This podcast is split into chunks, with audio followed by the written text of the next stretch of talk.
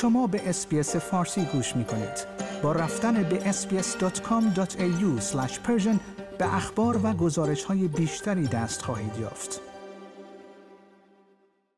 به دنبال افزایش کمک های بشردوستانه پنی وانگ وزیر امور خارجه می‌گوید استرالیا همچنان بر صلح در خاور میانه اصرار می کند.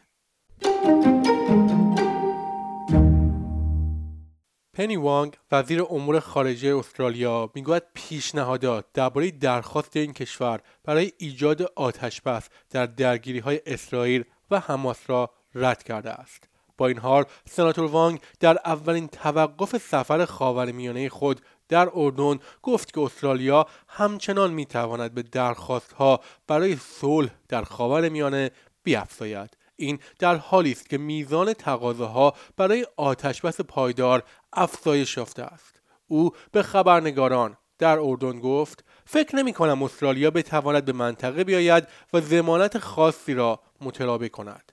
سناتور وانگ افزود آنچه می توانیم انجام دهیم؟ این است که به منطقه بیاییم و صدای خود را برای صلح بیان کنیم.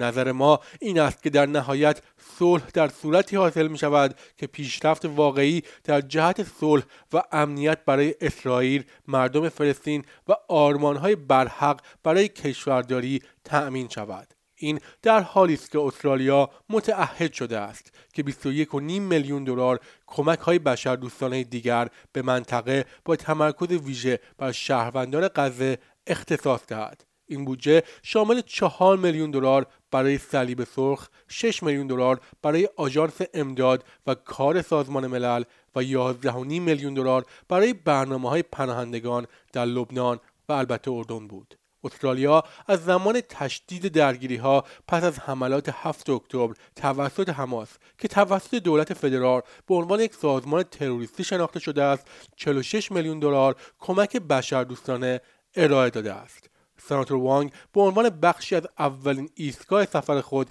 به خاورمیانه با ایمن سفتی وزیر امور خارجه اردن گفتگو کرد. او همچنین با ملک عبدالله دوم پادشاه اردن و سیگرید کاگ هماهنگ کننده ارشد سازمان ملل در امور بشردوستانه دیدار داشت. سناتور وانگ گفت که بحران انسانی در غزه وخیم است. او روز سهشنبه به خبرنگاران گفت ما به عنوان استرالیا باید نقش ایفا کنیم. بدیهی است که بخشی از منطقه نیستیم. اما امیدوارم صدای قابل احترامی باشیم و همچنین بتوانیم از راه دور به ارائه کمک ادامه بدهیم.